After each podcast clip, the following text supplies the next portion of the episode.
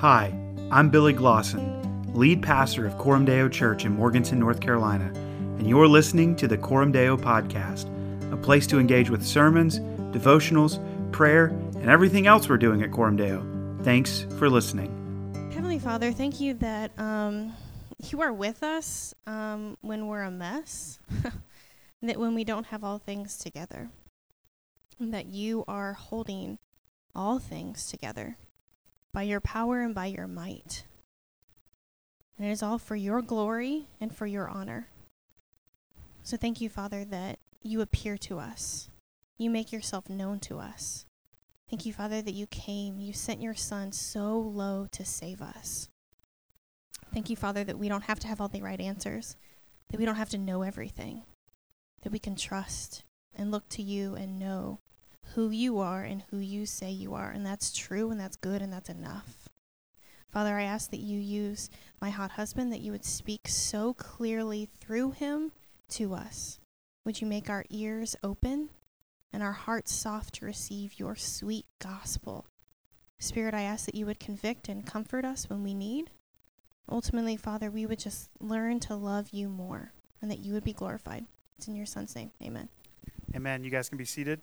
Um, if you couldn't tell, uh, this is my wife. so there's that. Um, that's all right. It is what it is. Okay, so if you also can't tell, I am not the shining beacon of athleticism. Surprise, right? Yeah, what? I know, right? What? So when I was in school, I remember uh, I never really did sports. That wasn't really my thing. I liked watching, but I didn't like participating in doing them. So what I did was I was a part of a thing called Odyssey of the Mind. Does anyone even know what that is? Like one, per- oh, a few of you do. That's so great. So many people I told about that when I lived in Missouri, and they just looked at me for a long time. But here in Burke County, I was a part of Odyssey of the Mind at Heritage Middle School, and I loved it. So if you don't know what it is, it's basically creative problem solving. team members work together at length to solve this kind of predetermined problem and present their solution to the problem at a competition. So for us, like we had to build a balsa wood structure that could withstand a ton of weight and somehow work that into a play. Um, so it, it, was this really creative kind of way for us to work together. And, and you would go to these competitions, you would compete. And so it was twofold. How creative was, was your team? How, uh, how you know, energetic were they in, in coming up with the, the solution to this problem? And then also, how much weight could your structure withstand before it broke? And so we did really well in the regionals. Uh, we, we did so well that we were actually invited to participate in state. And this was like the most competition that Chaboy Bill had ever done. So I was hyped, getting ready. We go to Raleigh. We're excited. It's, it's going to be so much fun. We're all there together. And all of a sudden we show up and we're in this arena and it is packed. There are kids on top of kids on top of kids from all over the place. There's a team from Indonesia, and I'm like, what is happening? Where are we? And we just lost sight. We freaked out. We started kind of um, fighting and getting confused. I'm like, are we going to do this right? Do you know where you're supposed to go? One guy was totally there for just a girl, and that guy was me. So there was this whole problem, right, happening where we weren't really focused and paying attention. And our coach sees that we're just so scattered. None of us really are paying attention to what we're trying to do, why we came together. And so he just dips out while we're kind of grouped up. He's just gone. We're there left with a couple parent volunteers. They have no idea where he went. And he comes back and he's carrying a trophy and he slams it on the table and he says, Why are we here? We all stopped and looked at the trophy and we realized, Oh, yeah, we're here to compete. We're here to win this. That's what's happening in our text today. Jesus had just given his disciples an incredibly difficult challenge. He tells them that they are supposed to pick up their cross, deny themselves, and follow him. They are shell shocked, totally bewildered that Jesus is supposed to be the Messiah, this long promise, delivering Son of God, this one who's going to bring about redemption and restoration. He's going to restore Israel, right? And he tells them that he's going to die, and he calls them to join him. And they're confused. And Jesus here, as he brings up the inner three of Peter, James, and John to this mountain, he is putting the prize before them, reminding them don't lose focus. What are we fighting for? What, are, what is our aim? What is our focus? So, again, last week, we looked at Peter's profound realization that Jesus is indeed the Christ, the Messiah. Jesus had taught them, again, the demands of discipleship. And he told them that some would not taste death until they saw the kingdom of God coming in power. And today, we see that dramatic display of power. And we're going to start with the glory of Christ. So if you have a Bible, turn to Mark chapter 9. That's where we're going to be spending our time. And like Hannah said in the announcements, we have Bibles on the table. And so um, I know a lot of us maybe grew up and we read maybe the King James, and so you get some these and thous and you're a little confused. We use a translation called the English Standard Version. It's really excellent. It's thought. It's not thought for thought or form dynamic. It's word for word. It's literal. It's great, but it's also readable right? So if you want a, if you want a copy of that, we have those on the table. Just take it. It's our gift to you. We want to put a Bible in your hands that you can understand. So, Mark chapter 9, starting in verse 2, it says this And after six days, Jesus took with him Peter and James and John and led them up a high mountain by themselves, and he was transfigured before them. His clothes became radiant, intensely white, as no one on earth could bleach them, and they appeared to them and there appeared to them Elijah with Moses, and they were talking with Jesus. So, if you've been with us as we've been studying Mark, you might automatically notice something a little weird here. So, anytime you read the Gospel of Mark, what makes it unique is Mark is always just kind of action point, action point. Let's go, let's go, let's go. He's really quick. It's the shortest gospel for a reason. It's always immediately and then. But here, he gives a specific set timestamp six days later. This is super unique Again, uh, he's more often saying stuff like immediately. So why does he give us a specific time? Well, I think he does this in this case because Peter is his source, right? Peter is the one who is encouraging uh, and telling him his story of, of Jesus. And this is super significant for Peter. You can almost see Peter talking to Mark saying, Yeah, I confess Christ as Lord. And then a week later, this happened, this incredible moment.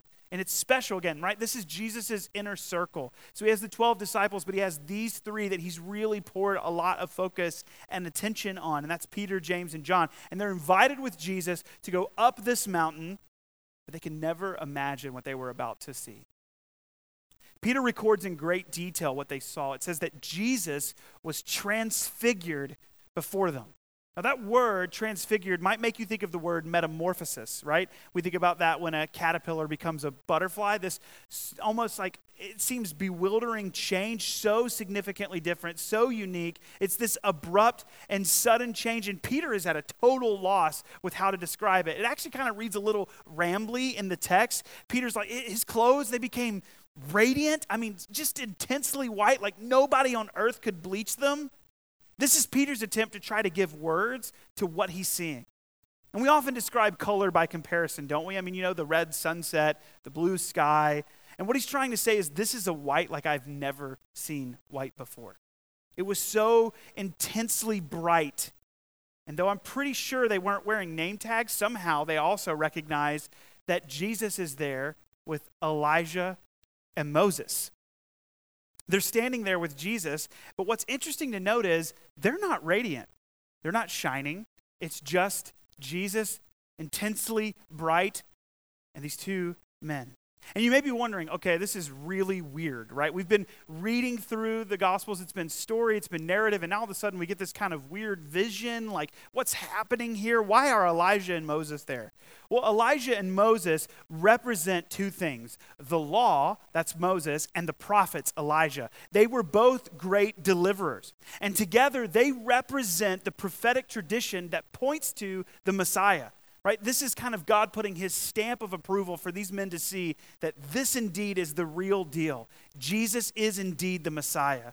With their appearing, the law and the prophets are signaled as being fulfilled in Jesus' coming. It's beautiful because the Messiah has come and has brought near the kingdom of God. Now, we see Moses, right? And you may be thinking, all right, this starts to feel a little familiar. Because if you know the Old Testament story, you know Moses goes up on Mount Sinai. God delivers the law to Moses. You know, Moses hammers in that maybe you've seen the old school movie Ten Commandments, and you see Moses coming down with these stone tablets. That might be what you're picturing. But this is different.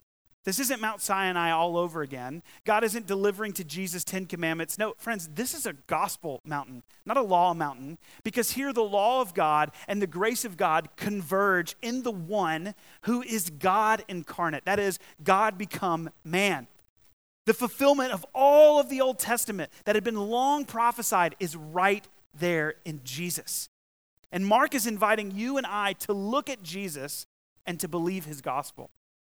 Later in the New Testament, the Apostle Paul writes about Jesus in Philippians. He's so bewildered, so confused by who Jesus is, because Jesus is so unlike what anyone had thought the Messiah would be. Again, they thought the Messiah was going to come with prominence and power and be this political revolutionary that would lead Israel into the new promised land, but he came as a humble peasant, servant, to seek, to serve, and love. This is what Paul writes in Philippians 2. He says that Though he was in the form of God, Jesus, he did not count equality with God a thing to be grasped, but instead he emptied himself by taking the form of a servant, being born in the likeness of men. I think some of us probably would do well to recalibrate our view of who Jesus is. Jesus is not simply the rabbi that's walking around Israel teaching people and healing and fishing with the boys. Right? All of those things are true. Jesus did do those things, but he's so much more. His humanity is a deliberate and intentional cover to conceal for a time who he is. Jesus is in very nature God. And these three men get a glimpse of him in all of his glory and splendor. They get to behold what one day every eye will see. They saw the triumphant, glorified Christ. In verse 8 of Philippians 2, we read, And being found in the human form, he, Jesus, humbled himself by becoming obedient to the point of death, even death on a cross. That Jesus, God in the flesh, the one who was so holy that he radiated so intensely bright that they could barely even look at him, he is the one who went to the cross to die for you, for me. And frankly, friends, it defies imagination. We're so numb to it because we're so familiar with it, but it is absolutely befuddling. It is bewildering. It is unbelievable that this Jesus would die for us. Jesus is transfigured before them. And uh, friends, this is a reminder and a picture for what we celebrate every year at Christmas, right? The incarnation, that we see God become man the eternal God of the ages is there before them. It's the same God who became a baby that was put into the hands of those whom he had created. In our culture, again, we equate prominence with a lack of having to do things, right? If you know someone who's rich, they don't shop for themselves, they don't drive themselves around, they have someone else do it for them. But that's not what Christ does, is it? He is in very nature God, but he steps down, he puts on flesh, he serves, and he is obedient to the point of death. This death was one that you and I rightly deserve, but by confessing Christ as Lord, we can be reconciled to God. We can be brought near to God. Right? We turn from our sins, we receive forgiveness for our sins. That's what we're all about. Because we have beheld the glory of Christ, we now want to tell the world that. In college, I um, I didn't know what I wanted to do. I was in Bible college. I, I, knew I wanted to be in ministry, but had no clue what that specifically meant. I worked for our admissions department, so I would travel all over the country, going to different conferences and events, talking to prospective students, trying to get them to come to our college. And we went to, I'll never forget this because this is where God made himself known to me. I went to Harrisburg, Pennsylvania, right? It's really close to Hershey. So if you know where the chocolate is, just keep going. So I went to Harrisburg and I was excited to be there because it was a really unique town. I'd never really been up to the Northeast and I, I liked it a lot. Lots of really cool arch- architecture, lots of really neat things. And I walked around and it was that day, walking around the city on my day off, that God stirred my heart for church planting because I went to different building after, after building after building. Every city we went to, there would be these huge churches that I would love to go and walk through. I love old church architecture. I think it's beautiful. I like walking through sanctuaries. And usually these churches are open. They don't really care if you come in and see. It's totally fine. Every single church in this town was locked. Went to six different churches before I gave up. I couldn't understand how could these beautiful buildings that are built for the express purpose of communicating the amazingly good news that God of the universe had stepped into human history in the person of Jesus, how could they not be open? And then even beyond that, there were many churches that I thought were just not open, but then realized they were actually closed. Windows were boarded up, sign was empty. What was going on? How could they have deteriorated? Friends, that's why we're here in Morganton. That's why we set these chairs up on a soccer field and attempt to make this somewhat of a sacred place, because we want people to know this good news that Jesus Christ is alive, that because of his death, burial, and resurrection, there is hope and life eternal. That in the midst of a world where there's so much chaos and backbiting and fighting, there is actually hope. Dale exists because we have experienced the power of the risen Christ. We have beheld his glory, and we will carry it to the ends of the earth. So we see first the glory of Christ, and let's see next the foolishness of people. Right, verse 5. And Peter said to Jesus, Rabbi, it is good that we are here. Let us make three tents one for you, and one for Moses, and one for Elijah. For he did not know what to say, for they were terrified. This is hilarious to me. Like, I, w- I was in the office reading this with Michael, and we just laughed because, like, what is Peter talking about here? What is he doing? P- Peter was, as was often the case, the first one to speak up, and he offers to build some tents for the guys. And, and I love this because I'm sure when he told Mark, he was like, Yeah, Jesus revealed himself in all of his glory and splendor. The law and the prophets were being fulfilled before us. He's like, Great, what did you do? And he's like, I said, Hey, y'all, you want some tents? Because um, we could do that if you needed it and you got to wonder if Mark's like, You said what? And Peter's like, Yeah, I, don't know what I was thinking, man. I was, I was terrified, right? And Mark points that out. He didn't know what he was saying. He was terrified. Of course, he was terrified. This one that they had been following, he had just started getting a picture of who he was. Man, he heals the sick. He, he makes the, the lame walk, the blind see. Maybe there's something to this. You know, I think he's the Christ. And now all of a sudden he's like, oh my goodness, you are indeed God become man. He's so confused, right? In a way, we can appreciate Peter's remarks, can't we? Because maybe you've gotten around someone that you hold in high esteem and you stumble over your words. Maybe you say something goofy. But you have to wonder what's happening here? Like, I mean, is Peter actually placing Jesus on equal standing with Elijah and Moses? Like, is that what's happening here? Or does Peter think that up on a mountain in isolation, that's where God wants them? Just stay up there forever? Of course not. Peter is so excited and he's so scared. He just has to say something, right? His mind is only going to catch up to his words after the cross and the resurrection. And friends, this is a reminder of what we saw last week. You and I will never understand the person and work of Christ apart from the cross and the resurrection. If you take those things away, right, Jesus is at best a moralist and at worst a self destructive fool. If we leave out the cross, there's no atonement. And if we leave out resurrection, there's no victory over sin. And in sinful weakness, like Peter, we would avoid the cross. We'd want to stay on the mountain and make ourselves comfortable. But in contrast, Jesus is going to embrace the cross. He's going to ascend Calvary's hill and he's going to drink the cup of suffering filled with the wrath of God. But we see that God doesn't just leave Peter in his foolishness, does he? No, God in his kindness now speaks, and we see third, the command of God. Verse 7 And a cloud overshadowed them. And a voice came out of the cloud saying, This is my beloved Son. Listen to him. And suddenly, looking around, they no longer saw anyone with them but Jesus only. If you're familiar at all with the biblical narrative, you know that oftentimes we see God come in the presence of a cloud, right? We think of a cloud that descended on Mount Sinai when God spoke to Moses. This is pretty standard biblical imagery. But these men are not hearing a story. They are experiencing, they are experiencing this right there, right now on the mountain. They are seeing this revelation happening before them. They hear directly from, a God, uh, from God's command listen to Him, listen to Jesus. That was the command. God is saying the law and the prophets were only partial, they were only partial expressions. But right here is the final statement listen to Him. It's pretty amazing when the glory drops out, right? When the glory dissipates, they're simply left with Jesus. Now, two sides to this that I think can both support and kind of lean against each other. On the one hand, again, Jesus has just given the most difficult teaching to date to his disciples. You need to deny yourself, you need to take up your cross, and you need to follow me. And in and of itself, right? We hear that and we can be understandably a little hesitant to do that. No, thank you, Jesus. I, don't want to do that, right?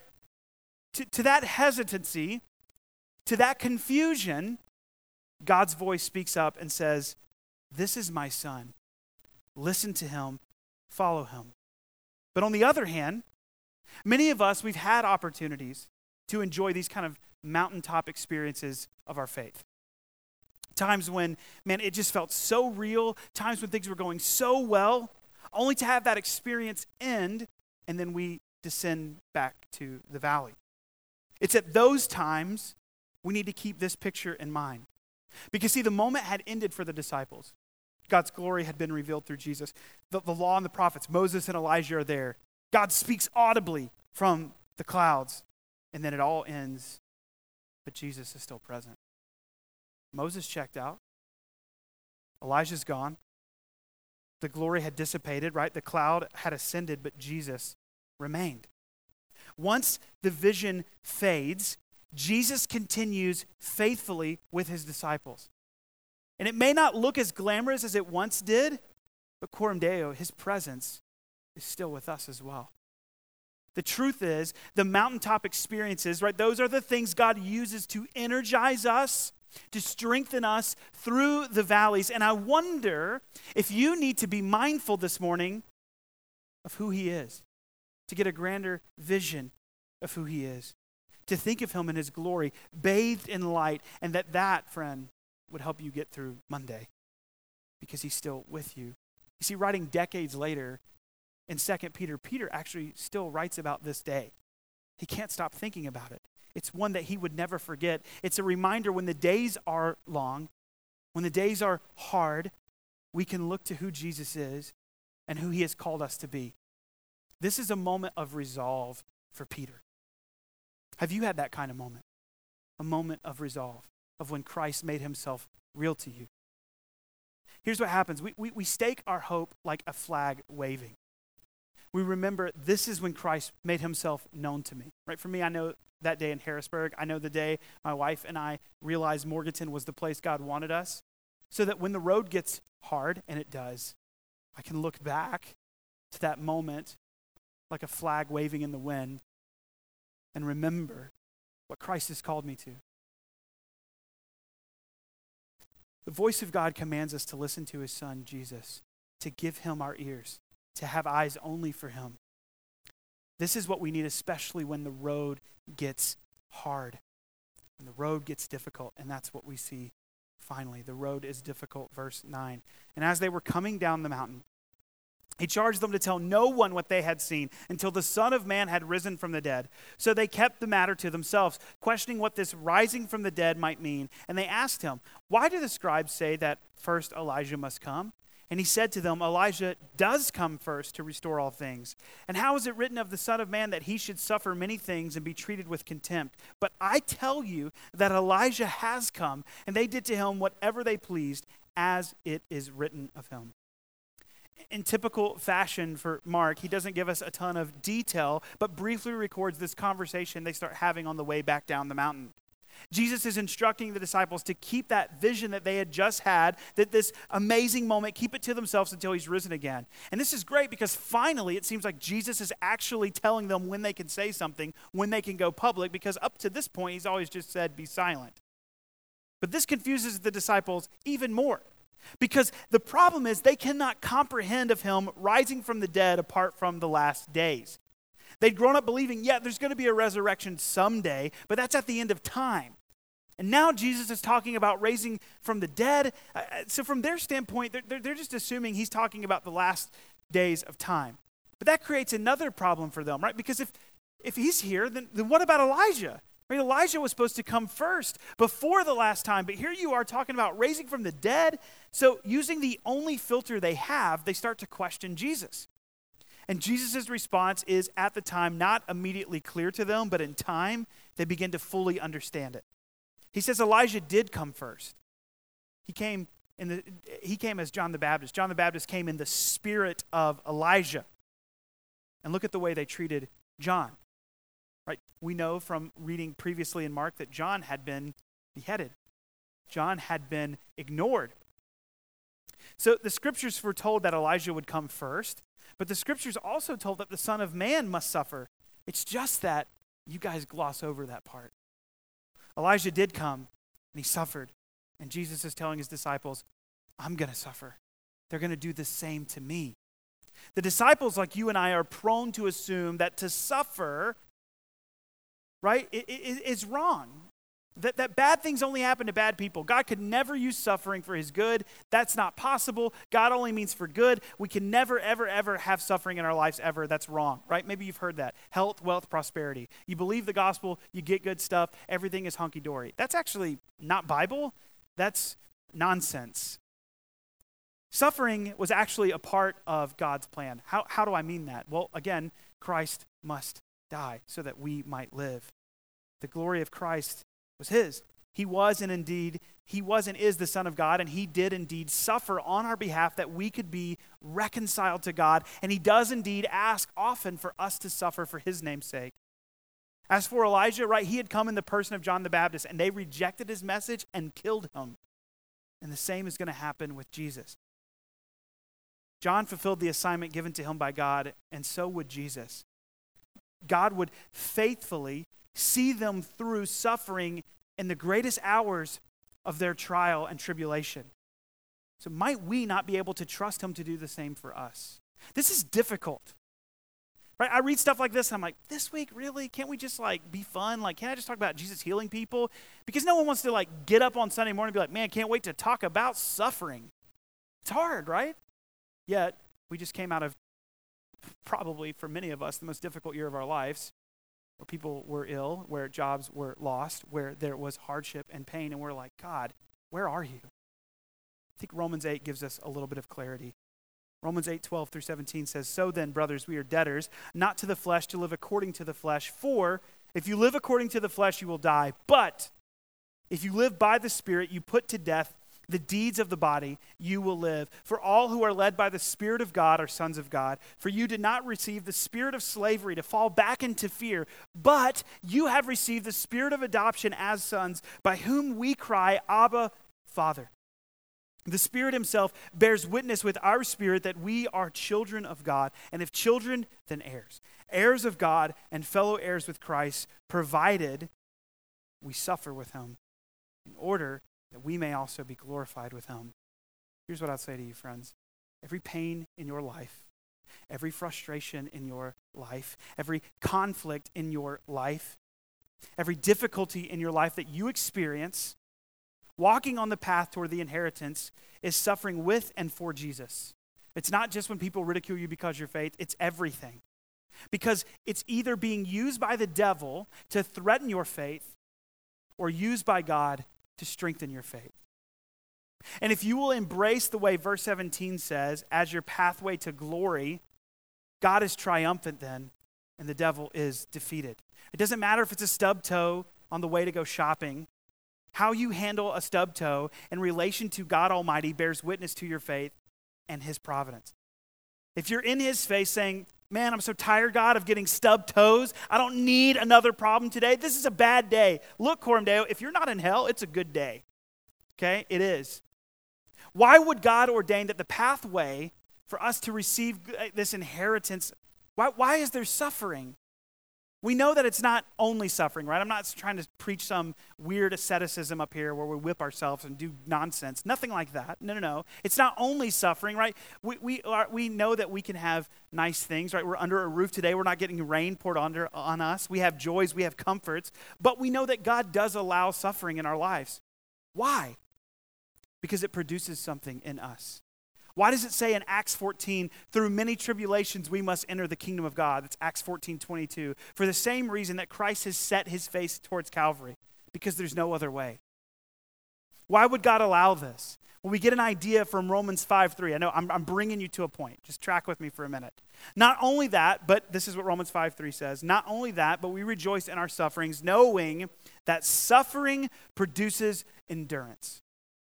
Endurance of what? Faith. Well, how does that work?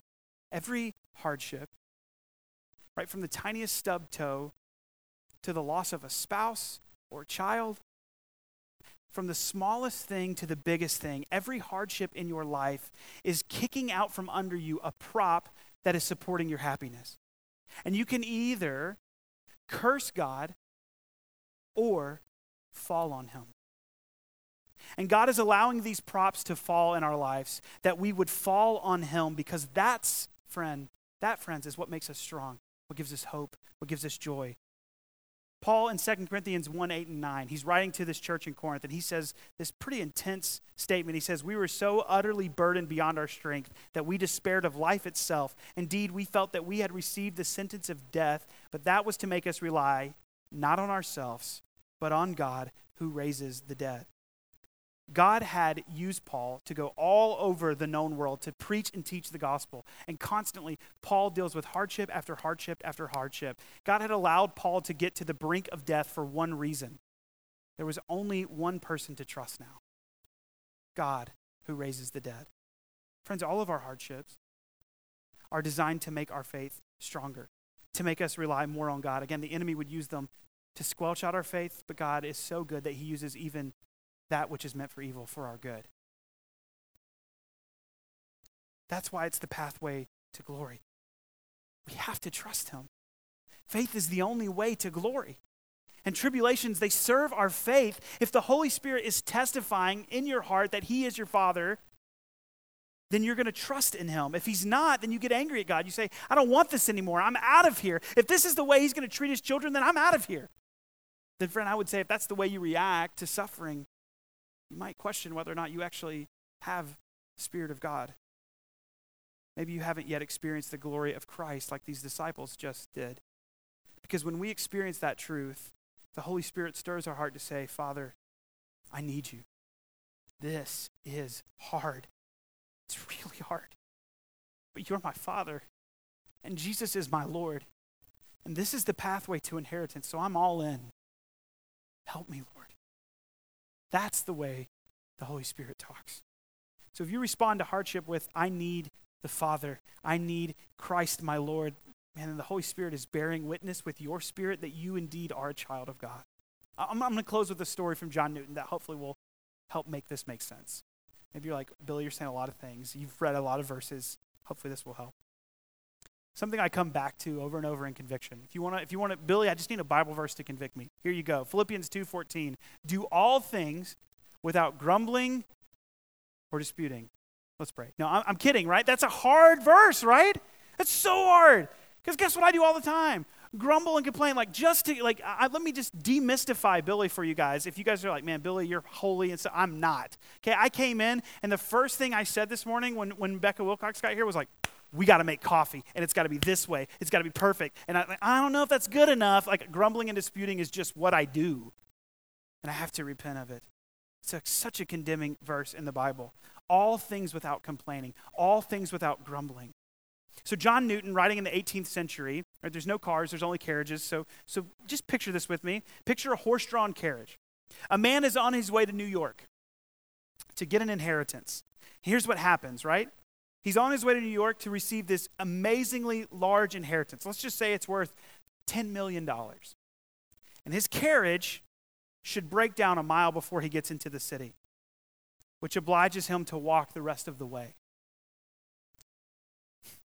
What a fool we should think of him if we see him wringing his hands and blubbering out all the remaining mile, My carriage is broken! My carriage is broken. He's on the way to an inheritance worth millions of dollars. He can fix the carriage. Friends, Jesus is looking at these men who are not seeing him. They have the inheritance of a lifetime. Jesus just showed them his glory, his splendor. This is the prize, guys. This is what we're focused on. Coram Deo, I kind of want to pull you aside like my middle school coach did me and remind you of the prize that we have in Christ. The gospel of Jesus Christ goes forward the same way it always has through broken people like us. And so I pray for you, for me, that the glory of Christ would encourage us, that one day we will behold who he is in splendor, and that that would fire us up to do the work of ministry that we would set our eyes on the prize and know that whatever this life has to offer me, we have such a great reward awaiting us. We have hope and joy and restoration and life and life eternal. This is why when we read about people like Corrie ten Boom or Bonhoeffer, we're just dumbfounded. How could these people have so much joy when it seems like everything's going against them?